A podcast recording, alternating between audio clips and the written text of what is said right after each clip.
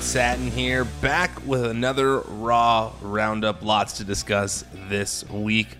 We got the fallout to Austin Theory unsuccessfully cashing in his money in the bank. We got most of the women's War Games match locked down. We got a lot going on here. We got a main event with Seth Rollins and Finn Balor. Lots to dig into here. So I want to make sure we have time for all of it. I say that like I have a time limit. There's no time limit here. I can literally talk as long as I want. I can talk down here for three hours if I want. It's my podcast feed. uh, but yeah, I'm excited to talk about all of this. Also, don't forget this Wednesday on Out of Character in this podcast feed, but also on the WWE on Fox YouTube channel. We got Top Dollar on the show. Fun conversation with Top Dollar from Hit Row. I think you guys are going to enjoy it. Even my non-wrestling fan uh, fans on on the staff who've listened to it have told me that they enjoyed it. So I think you guys will enjoy it too. Obviously, we talk about his exit from WWE when he got released last year, his comeback, and everything in between, him as a person, and so much more. So make sure you guys check that out this Wednesday in this podcast feed or on the WWE on Fox YouTube channel if you want to watch it on video. Now let's get to Monday Night Raw. Let's just dig right into everything that happened by talking about the start of the show. And of course, this week's show started with Seth Rollins out first as the as the announced team recaps the chaotic ending to last week's Raw with Austin Theory unsuccessfully cashing in. Seth talks about this a little as well, and the crowd starts chanting, That was stupid. Rollins says Theory will likely be out later, and they can tell him to his face. Rollins says, Something has felt different, though, about the U.S. title since it came into his possession, and it's the fact that he's made it the top belt on the show. Lashley interrupts Seth after this, saying those beatings are going to continue like the one he got last week until he gets his title back. But then these two are both interrupted by Mustafa Ali. Lashley warns him that last week's beatdown will pale in comparison to the one he'll get tonight if he doesn't walk away. But Ali does not walk away. He runs into the ring instead, and a brawl breaks out between them. Once again, Seth walks off, and Lashley challenges Mustafa Ali to a match. The match was quick. Bobby Lashley versus Mustafa Ali, and Lashley dominated most of the match, but Ali looked valiant in defeat by refusing to give up and eventually passing out in the hurt lock. Not tapping out, passing out. So let's talk about all of this. I broke all that down. Told you all what happened in case you didn't watch it. I'm sure you all did. But those are those were kind of the bullet points of what we had going on here. First, let's talk about Mustafa Ali. I'm not sure what's going on here with Mustafa Ali. Yes, they're doing a good job of showing that he is not someone who gives up. Mustafa Ali is not backing down from anyone. He's fighting. He is not taking no for an answer. Doesn't care if he's getting tossed over production boxes backstage. Doesn't care if he's getting the crap kicked out of him by Seth Rollins or Bobby Lashley. He is he's continuing to come back, to keep fighting, to do his thing. But I'm torn. I I, I gotta say I'm a little torn because he keeps kind of like kind of keeps getting his ass kicked. He kind of keeps getting his ass kicked. However, you know, one of my all-time favorite ECW wrestlers. Yeah, I'm old. If you're younger and you're listening to this, I'm sorry. But one of my favorite ECW wrestlers was Spike Dudley. I loved Spike Dudley for a few reasons. The first, though, the first reason was without question because that man would not refuse to give up. He would just get the crap kicked out of him by people, but he would always live to fight another day. and not only just live to fight another day, he was excited to live to fight another day. He was pumped to get back in there, get bloody again, go against guys like Bam Bam Bigelow, Mike Awesome, just guys that were so much bigger than him. And he would just take that punishment and take that punishment and take that punishment and take that punishment. But he always lived to fight another day. He also had a really cool finishing move and was very. Uh, uh, he had a cool finishing move and just did cool stuff in matches. I was always a fan of his, of his acid drop, the Dudley Dog, whatever you want to call it. Always a fan of it. So I was thinking about that while watching Mustafa Ali, and even though he's kind of getting his ass handed to him a bunch, the fact that he keeps fighting back does make you want to root for the guy. It does make you want to see him eventually win. My only confusion in all of this is that it so it feels like Seth Rollins is turning face. I guess, you know, I take that back. I guess he's kind of still in the middle. I guess we're going to call Seth Rollins a tweener right now because I was going to say it felt like he was leading towards a feud with Seth Rollins, and he still kind of is. But it's like Seth Rollins adjacent at this point. He's kind of, I mean, it's just kind of like to the side because right now it's kind of with Bobby Lashley. His beef now is kind of moved back to Lashley. It's a little all over the place as to where his beef actually is. That's my only criticism here is that like we still haven't gotten the resolution of the Seth Rollins thing. And now Seth Rollins already kind of feels like he's turning into a face and I'm wondering where that leaves the Mustafa Ali stuff that that had been started. However, with Lashley and Mustafa Ali, I like it. Like, you know, Mustafa Ali not giving up and Lashley just pissed clearly feels like this is all leaning towards the hurt business somehow reforming. We got Shelton Benjamin on the show later again, which we'll talk about. You know, we've got Bobby Lashley. It's like people wanting respect again. Both guys wanting respect again. And so I think where all this Bobby Lashley stuff going is a is a reformation of the hurt business. He's pissed. He wants that respect so I got no problem with what's going on with with him right now. I think it's actually I think it's actually the perfect thing for him in this moment. That's what everyone's been asking for Bobby Lashley to do again. People want the hurt business back. Um, I don't think people want it to go away in the first place, but now it's back, or excuse me, I think it's gonna be back, and I think that the the they're building to it properly rather than just jumping right away to it. We're getting little building blocks in place. Lastly, Rollins. I think that Rollins, what he is saying is true. He is elevating the United States title. I'm really enjoying what he's doing right now because it's kind of like a hybrid of what he was doing before as a babyface, but with the zaniness of the visionary of whatever he is right now. Um, it's it's a good little mix of like what he was doing before what he was doing almost before that because we see we see him busting out some of his old moves. He's got the yellow back in his hair. He's kind of like this mixture of all of his characters throughout the past 10 years in WWE. And I like that. We're going to get more to his claim.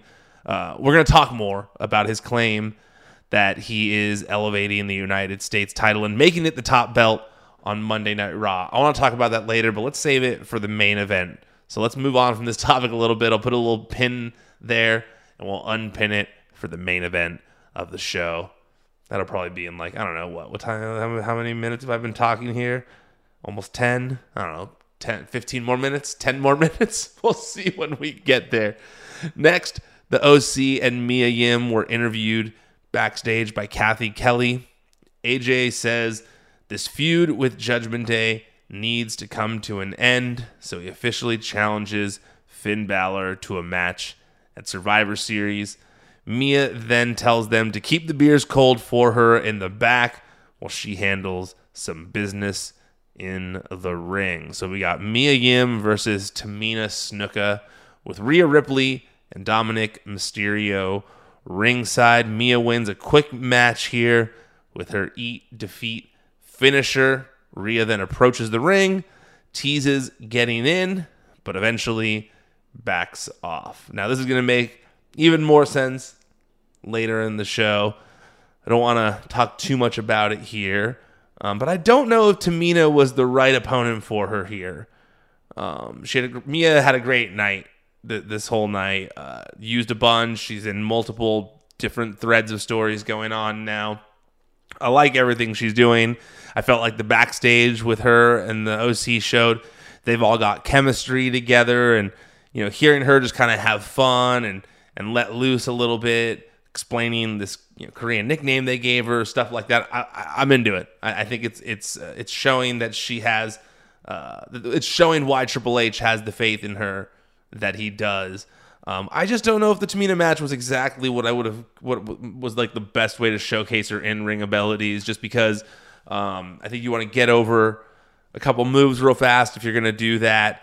And, and I think that Tamina is such a, you know, such a bigger dominating presence that it's hard to kind of just get a few moves over on her real fast. Next, Riddle is backstage playing his bongos and runs into Cathy Kelley he says Elias has agreed to be in a band with him finally before their ma- before his match later. And while talking about the match, he gets interrupted by Alpha Academy. Chad Gable then vows to put Riddle down later. I'm someone who loves the shooshes. I'm a big fan of the shooshes. Uh, they crack me up every time. Makes me think of uh makes me think of uh, Pauly Shore movies. I'm just yeah, I, I like the shoosh. So when Riddle was doing the bongos thing and and he's playing the bongos while being shooshed and they were kind of like doing a jam out to the shooshing. Uh, I, I definitely was entertained by it. I am the target audience because these are the things I find entertaining from a lifetime of watching wrestling. These two guys are both so funny to me and like we'll get to it in a second, but I mean, it's it's great to me how multi talented they are. Uh, before we talk about that, because I, I, have more I want to say on that, there's a segment in between uh, that and, and, their match, and that's Mia Yim being approached by Damage Control backstage. They say that they have a lot in common with Mia you know they they talk about how their you know their whole goal is to not be forgotten about. They all know what that was like, and now they have the chance to show people why they shouldn't have been forgotten about in the first place. So they offer her a spot on their team in the War Games match, but she says she has no beef with Bianca and company, so she's gonna have to think about it. They tell her the offer will not last long, and then there's a standoff between Mia Yim and Iyo Sky. Mia Yim, unexpected name thrown into the mix for the War Games match. We had discussed on this show a few different times some of my thoughts. I had mentioned uh, Indi Hartwell was someone I thought was maybe going to be in the match. Candice LeRae, Becky Lynch, if she was cleared. I've talked about Sasha Banks, Naomi. Mia Yim was not someone that I expected was not the person that I expected. However, Mia Yim rules, and I think she's perfect for this setting. I think Mia Yim uh, fits in with the other team a little bit more, anyways. I think that she is going to obviously be playing the babyface role, so it wouldn't have made a ton of sense for her to be on the heel side. But I was just surprised at her kind of being thrown into this. I think that everyone else up to this point who was announced for the match, there had been like long running stories to get there, especially since there's only a two week build. But there had been long, uh, you know, a two week till you know they only had a two week build for the pay per view time, and I think that I just wasn't expecting Mia Yim, but I think it's a nice, uh, it's a nice surprise, and definitely not something that I have any well we haven't gotten to Mia Yim being added to the match, but just the fact that she was thrown into the mix here is what I mean. Um, I, I don't got any issue with it. I think that she, uh, I don't have any issue with it. Excuse me. I don't got no issue with it. I don't have any issue with it. Um, I think that there's still another week, so yeah, I, I am I'm I'm, uh, I'm I'm all for Mia Yim being involved in more stories on Monday Night Raw. Next, all right, here's the Chad Gable versus Matt Riddle match I was talking about. Uh, I love this, man. Like, you know, one thing I like about these two guys is I think these two guys are just like perfect for WWE because they're they're multi-talented like I was saying before and they can just they can it's hard to be funny on the mic while also maintaining credibility in the ring and these two guys both do that so well. Matt Riddle can be hitting the bongos and calling it his bong and you know, calling people his best friend and saying stuff that that is just nonsensical. And ultimately, once you put him in that ring, he's still going to look like a former UFC fighter. He's still going to look like a guy that could beat the absolute crap out of you. He's still going to look credible as hell because he is credible as hell. He is such a good wrestler. That guy can have good matches with pretty much anyone. And you see it all the time. He's been proving it for for so long now, and now he's not really doing the arcade Bro thing anymore, but he's still being his zany Riddle self. But then he gets in the ring and he just kicks ass. I mean, this is why I thought Riddle was going to be a future world champion in WWE before he'd even been signed to WWE because you can just see it. He's such a character outside of the ring. And then when he's inside the ring, he's an absolute beast, a guy who you can believe would beat Brock Lesnar. And I you you could scoff at me saying that all you want, but when I, I when I see this man, he just oozes credibility. And the same goes for Chad Gable, man. Like Chad Gable has had the Shorty G stuff, and he's been, you know, he's had things that have made him look silly, and yet he's come back from it all. He's come back from it all, and now he's on the biggest push of his career. He gets weekly screen time. He gets to be his funny self, like a modern day Kurt Angle. He gets to get in the ring and just show his technical prowess, and it's it's it's awesome, dude. Like one of the one of the small little, you know, un lesser talked about things of the Triple H era has been the push of Chad Gable and Otis. But Chad Gable, especially, man, for so long we we said that Chad Gable could be the next Kurt Angle. He could be the second coming of Kurt Angle. I don't like say so and so is the next so and so, you know, but but I mean the, the the comparisons are there. So funny in backstage segments, so technically sound in the ring. Always has a good match, and I loved it. Uh, I loved it. I mean, there was some cool stuff in this match. Uh, at one point, Riddle got on the top rope gets distracted by Otis, who was messing with the steel steps, and the momentary distraction allowed Gable to run up the ropes and toss Riddle from the top with a suplex. Looked sick. Uh, the finish saw Riddle reverse Gable's chaos theory by slipping out of it, doing like a flip out of it.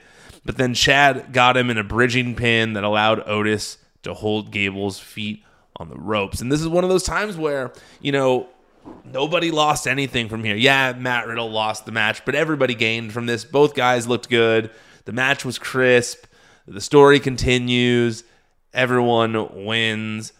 Continuing to build the credibility of Gable on TV is awesome. I, I, I'm, I'm such a big fan of it. Something that I've been wanting to see for a long time, and week to weeks in the Triple H era, we've been seeing that. Next, JBL and Baron Corbin are playing poker backstage. Tozawa shows up at the table saying he wants to play poker too, but claims he doesn't know how when asked. All right, we'll get to the, the continuation of that. More to follow, as well as the Miz talking about Johnny Gar, uh, talking about Dexter Lumis with Johnny Gargano, Austin Theory stuff in the main event. But first, here's a quick commercial break.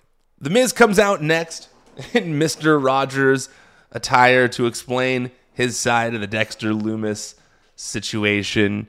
Miz reads a statement saying that he regrets paying Dexter Lumis, but all he ever wanted was empathy after 18 years in the business. Poor, poor Miz. He never gets a cheer, never gets a pat on the back. People are never on his side. But Dexter wouldn't stop, and he needed to protect himself. Protect himself says he was just telling that reporter what she wanted to hear, just being all Hollywood. And then he starts crying, but gets interrupted by Johnny Gargano, who reminds Miz that he wasn't depressed all weekend like he claimed. He was in Cabo with his wife. Miz questions why Johnny is even sticking his nose in all of this, claiming he's only involved so people will chant his name. The two continue to bicker over Miz not paying Dexter Lumis until Johnny reveals WWE officials have booked Miz to wrestle Dexter Lumis in two weeks. If Dexter wins, he gets a contract and the money he's owed by Miz. Miz has a nice response to that. Passionate promo, drops his catchphrase, and Dexter runs him off after revealing himself.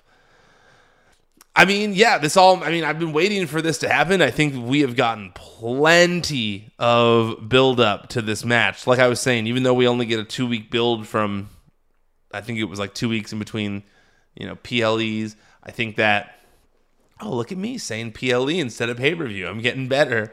Um, I think because of that, I like that some of these things that Triple H has been, some of these stories that have been building in the entire Triple H era are now finally coming to a culmination at Survivor Series. I think this is going to be the finally the end of Dexter Lumis and Miz. Um, I don't think this will necessarily be the end of Damage Control and Bayley. excuse me, Damage Control and Bianca and her whole team. I don't know if I think this will be the end of that, but I think we're slowly getting the, this. this uh, we'll definitely get the end of Dexter versus Miz. Uh, I think we'll get the end of Judgment Day versus um, the Judgment Day versus uh, the OC um, and some other stuff too. So I think we're finally kind of like getting closer to the end on some of these things that have been going for a good while. So I'm looking forward to this one. I think that man, like Dexter Lumis has been a figure of Monday Night Raw for months now. And hasn't even wrestled, right? Has he? Has he even wrestled? I think maybe had that one match. Did it even happen? I'm trying to remember if that match even happened. Hold on, now I'm. Hold on, you guys are gonna you remember this? I talk about this every week, but it wasn't there? Yeah, that's what I thought. He hasn't wrestled on Raw since he came back. I had to double check that I wasn't wrong. Didn't I thought he had a match, but it didn't start. Right? I think that's what happened. Call me crazy, but I think that's what happened. Oh, I hope I'm right, or I'm gonna sound so stupid right now. I'm pretty sure that he had a match that didn't happen. That's but like that's a testament to how long the story's been going now. It's been going for months and months. And some of the things did start to bleed into each other. So I do want to see the end of this because I do think it would be good for Dexter Lumis to kind of move on from this and, and get a different story. Now, I don't know what the next gradual story would be. Um, we'll have to get there. But I do think this is going to be the end versus going to be the end of Dexter versus the Miz. Next, we saw Shelton Benjamin backstage earlier in the day. Shelton was asked about Austin Theory's cash in, but Dominic interrupts, saying he's been failing since his dad and uh, Eddie, Eddie, Eddie. That's what happens when I read ahead of myself. I have like little notes here, and I read too fast in my head. I can sometimes I sometimes read faster than my words than my lips can say. Shelton was asked about Austin Theory's cash in, but Dominic interrupts, saying that he that he that Shelton has been failing since his dad and Eddie were running circles around him. Shelton steps up to Dominic, but Damian Priest gets in the way to talk some smack, and Shelton eventually says he accepts Dominic's challenge for later, which wasn't actually a thing that had really happened. But we get the match anyway. Dominic Mysterio versus Shelton Benjamin. Shelton used his wrestling knowledge to control almost all of this match, but Damian Priest and Rhea Ripley continued to distract Shelton, which allowed Dom to toss him into the turnbuckle, then hit a frog splash. The internet was pretty pissed about this one. I think people are enjoying seeing Shelton Benjamin back on the shows. I saw a lot of people, including myself, uh, saying that Shelton Benjamin needs his Ain't No Stopping Me theme music back. Triple H is just doling out the, the things that people want. The people want that Ain't No Stopping Me song, classic theme song. I also think it'll it'll pump him up a little more when he's coming out because ain't no one stopping him.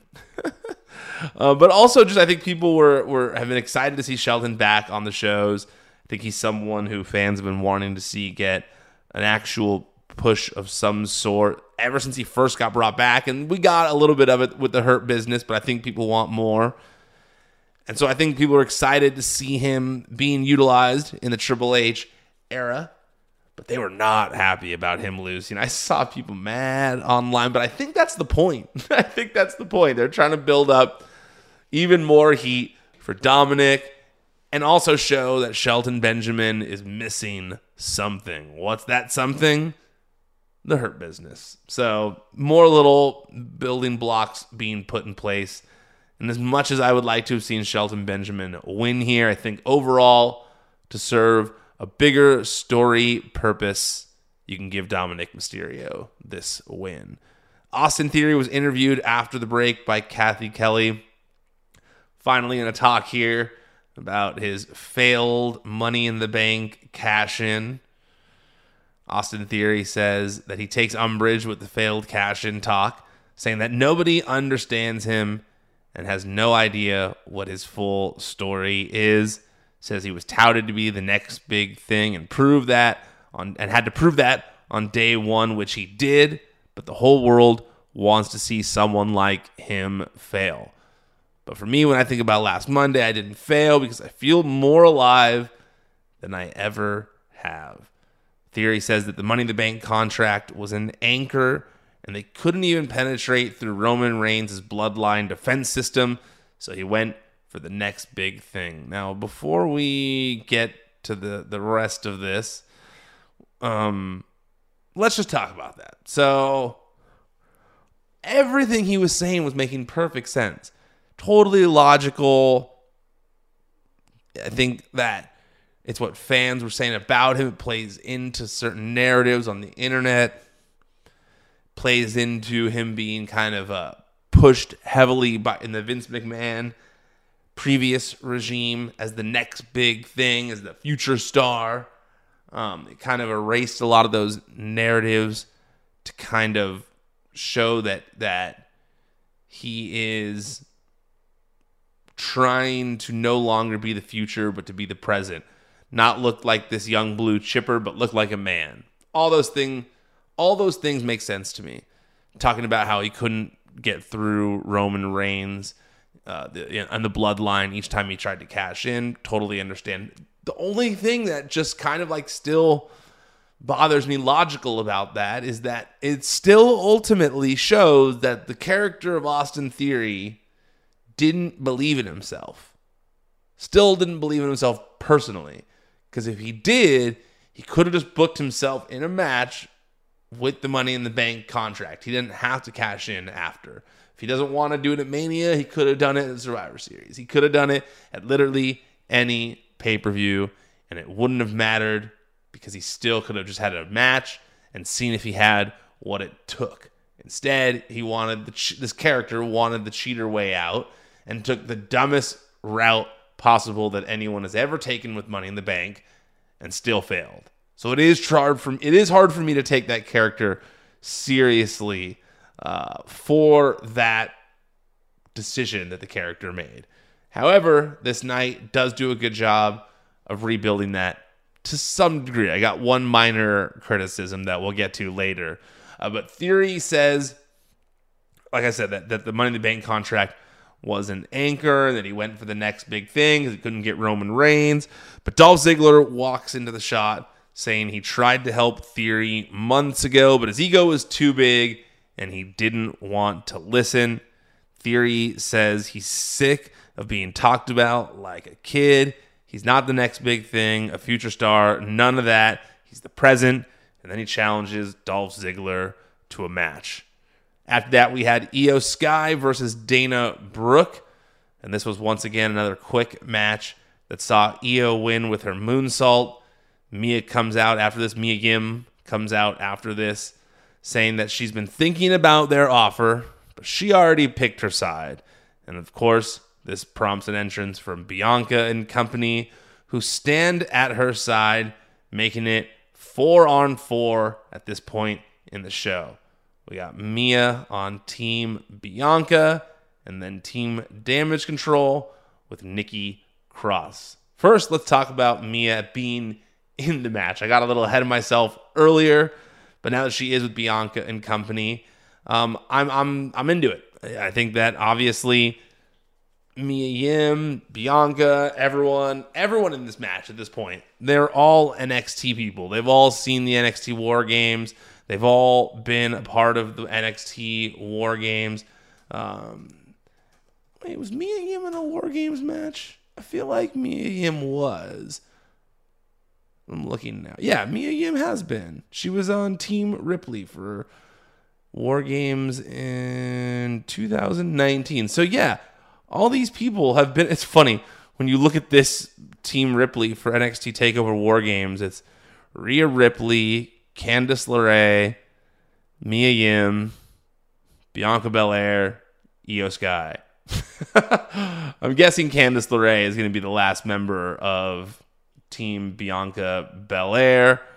Uh, we'll get to that in a little bit because there's a. Well, I'll just say it now. There's a there's a segment later in the show where they say that we're, we're Bianca and company are keeping it close to the chest as to who their last and final fifth member is going to be.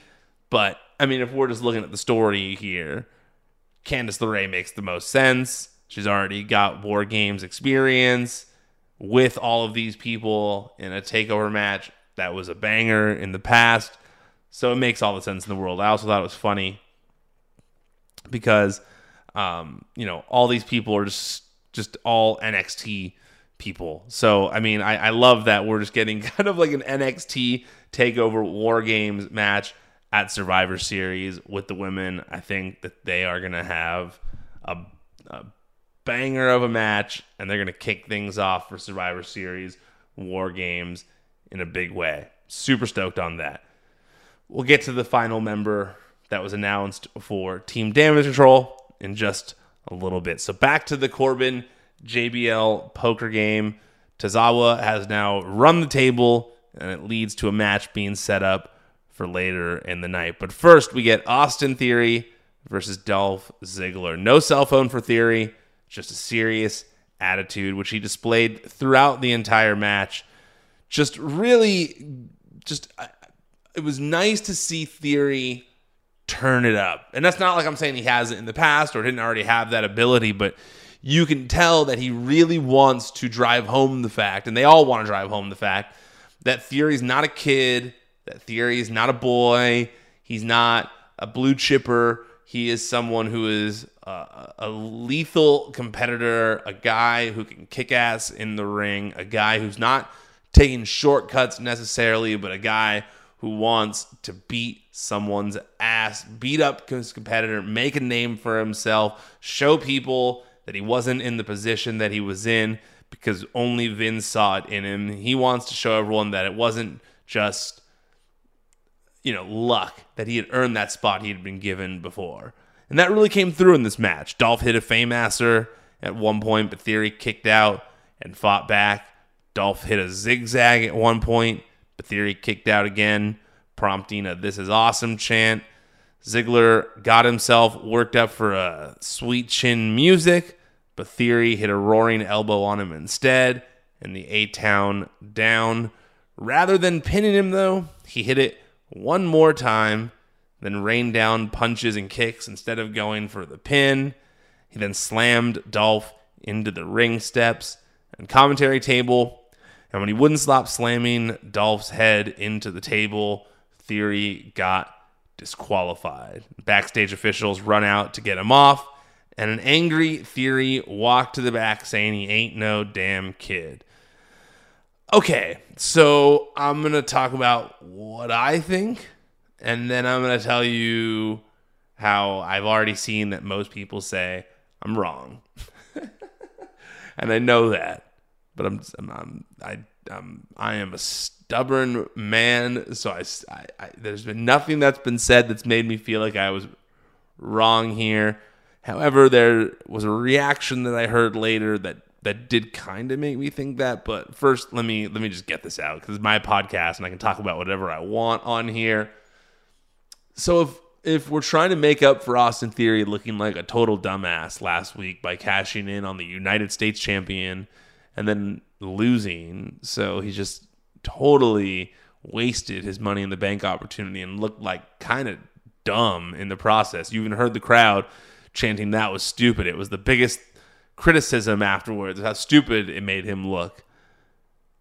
I would think that if you're trying to show a new attitude to your character, I would think that new attitude should also include winning rather than intentionally getting yourself disqualified from a match you would clearly you were like seconds away from winning. Why would you intentionally get yourself disqualified from a match that you're about to win just to beat someone up on the outside of the ring? You could win prove your point that you're a winner and still prove your point that you're an absolute savage who will take anyone out who stands in your way or anyone who looks at you like a kid. He still could have done that on Dolph Ziggler after the match, after he beat him. Just toss him ringside and still do all of that and still accomplish every single thing that was accomplished there. But why not just let him win? Why wouldn't winning be important to his character? Winning should be the most important thing for his character. Everyone there should want to win. I realize you're sending a message, and we'll get to that later in the show too, in the, at the end. But I just didn't understand why he couldn't still win. Shouldn't, if we're in the rebuilding process of theory, shouldn't that also include winning matches? Call me crazy. Next, in angry damage control, are backstage as Rhea walks up to offer herself as the final member of their team at War Games. This obviously makes damage control stoked. And we got the final participant. I laughed because a few, uh, a month ago, when I had Dakota Kai on Out of Character, I asked who her ideal, you know, guest member would be if, if Damage Control were on, were in the War Games match and they needed some other superstars on their team. And the person that she picked was Rhea Ripley. Said they'll need some muscle. Rhea's got history in the War Games cage. And what do you know? Now we got Rhea Ripley in the War Games match. Oh man. All right. This is going to be good. So, team damage control is is Iyo Sky, Bayley, Dakota Kai, and then also Nikki Cross and Rhea Ripley. On the other side, we got Bianca Belair, we got Asuka, we got Alexa Bliss, and we got Mia Yim. Pretty stoked on this. This is looking good. This is looking good so far. We got one final spot. And like I said, I think Candice LeRae makes the most sense. And then we've got ourselves the makings of a classic War Games match for the women. Kick things off on the main roster in awesome fashion. I can't wait for this one. Gonna be pumped to watch this match. Next, we had Baron Corbin versus Akira Tozawa. Tozawa got more actual offense in this match than he has in like his entire main roster run, which was nice to see. Corbin eventually won though at the end of days. I'm all for Tozawa getting more screen time. Tozawa doing some of his offense at, rather than, you know, trying to fit into a style that isn't his style. Um, just kind of getting to do the moves that he does, uh, doing that wild senton, doing outside dives. Felt like this was kind of the Akira Tozawa that we all know he has inside of him. Not one where he's wearing a karate gi, but one where he's just tearing it up in the ring. So it was cool to see a little glimpse of that Tozawa and hopefully we see more of it. Honestly, I think. oh man, I don't know if people are gonna like this, but there was some chemistry there with Tozawa and Corbin and JBL. What if he joined up with them? It'd be fun to have some little comic relief in there. I mean, Corbin's already naturally funny, and JBL is too. I could see them having some fun with with Tozawa in their group. Obviously, it could lead to nothing more though. But I'm I'm interested in the idea of seeing more Tozawa on WWE TV. Let me take a little sip here. I'm not your your your uh, your stereo did not go dead for one second. I'm taking a sip of water. Hold on one second. Sorry about that. we'll continue now. I just had to get a swig of water before we go into this final bit of the show. Like I said, Bianca and her War Games team are interviewed backstage, and they're keeping their fifth member as a secret. Chad Gable then walks into frame to brag about his win earlier, and Rollins is shown walking to the ring for his match. This wasn't anything too important, but I always like when they're able to weave in multiple things at the same time. I think that it makes the show flow better. It feels like there's this um, life to the backstage area and I'm always into just kind of like things all bleeding into each other to feel like a sense of urgency in the show. Next, we had Balor interviewed by Saxton and Gorilla before his match. Balor says, of course, he accepts AJ's challenge earlier, then vows to remind Seth of exactly who he is in their match. That's going to be a banger. That's a guaranteed banger. AJ Styles versus Finn Balor at Survivor Series. Can't wait for that. Survivor Series, man. The card for Survivor Series is already good. Let me pull this up so I have it in front of me here so I don't leave any matches out. But we got Survivor Series War Games. So what do we got so far? We got AJ Styles versus Finn Balor. We got Ronda Rousey versus Shotzi. And then we got the women's War Games match. We also are going to get the men's War Games match, looking like it's going to be the Bloodline against Brawling Brutes, Drew McIntyre, and someone else. Good stuff happening here. Um, what else? I'm just trying to look at. I'm guessing Austin Theory versus Seth Rollins for the U.S. title. Maybe Bobby Lashley too. Triple threat? Maybe.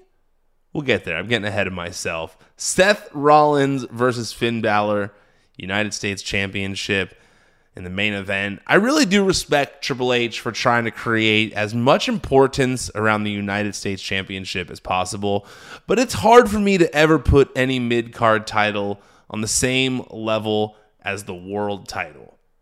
But Seth did say in the beginning that he's making this the top title on the show.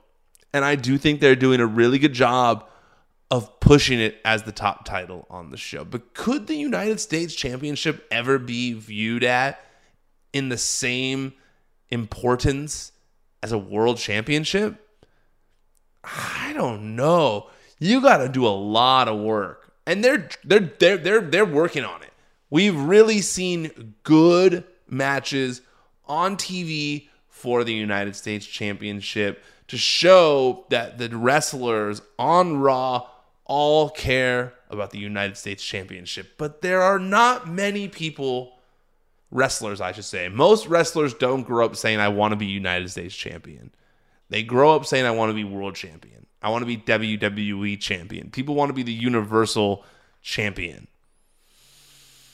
So I don't know. As hard as as as much as you can build up that United States Championship's prestige. I don't know if you can ever build it up to the same prestige that a world title has.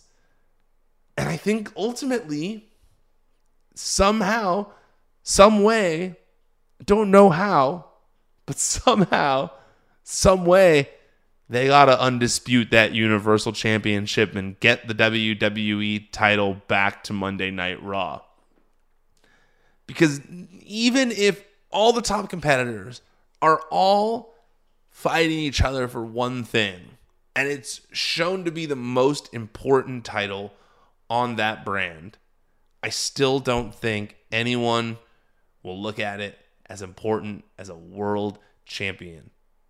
World champion holds weight. WWE champion has a legacy.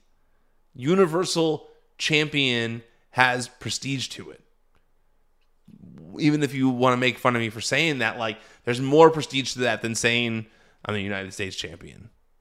Even the Intercontinental Championship, which has been around forever in WWE, even if you built that up as like the title that the, the the the boys want, the workhorse title, or even as as prestigious as it was back in the day, it's never going to be more prestigious than the world championship. And that's the Intercontinental Championship. People love that belt. There's such respect for the Intercontinental Championship. And Gunther's doing a great job of building up the prestige of that belt as it is. And I still don't think you can ever build it past a world championship.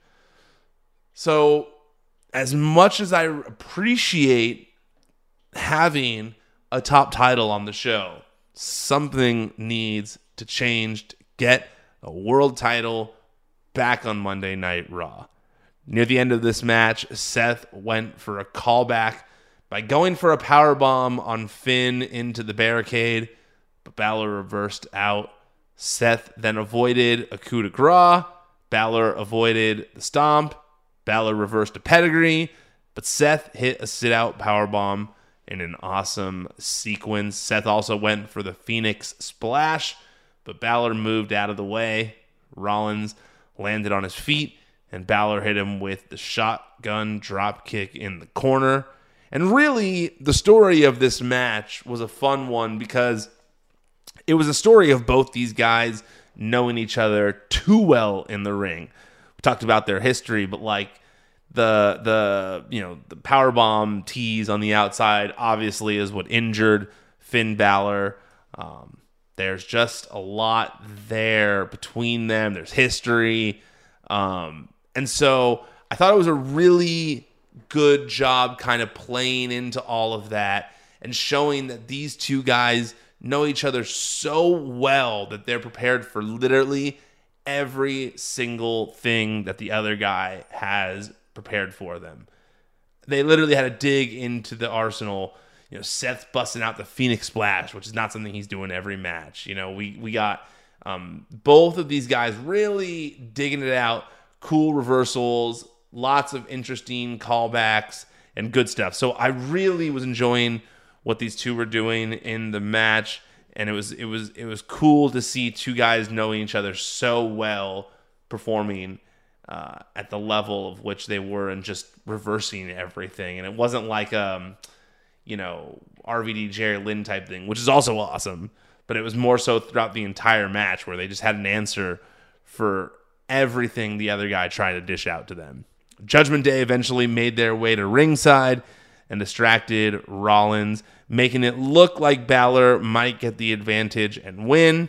But the OC and Mia Yim ran out to neutralize Dominic, Rhea, and Priest Balor then went to the top rope for his finisher, but while the ref was looking at Dominic, AJ Styles came out to push Balor off the top rope, which allowed Seth Rollins to finally hit the stomp and get the win. Great match. Really enjoyed this one. Uh, give me more main events like this, and maybe I'll change my mind about looking at the United States title as a world title. Finally, to close the show, to close the show, Austin Theory attacked Rollins from behind after this and hit him with an A Town down, then continued to beat him up. And finally, to close the show, he took out Rollins with the United States Championship.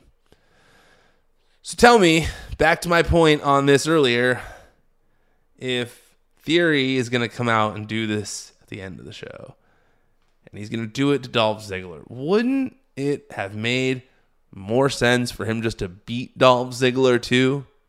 Or am I crazy for dwelling on this? You tell me what you think. Am I dwelling on this too much? Because everyone on Twitter said, oh, that's not the story. Story is that he didn't care. But why wouldn't his character want to care? His character should care. Why is it okay that his character doesn't care? Isn't he trying to show everyone that he's no longer the future but the present? Well, if you're not the future and you're the present, then you better be winning, buddy. That's how I feel. All right, I am done here. If you made it this far in the podcast, if you listened to me talk to myself for 50 minutes, God bless yourself.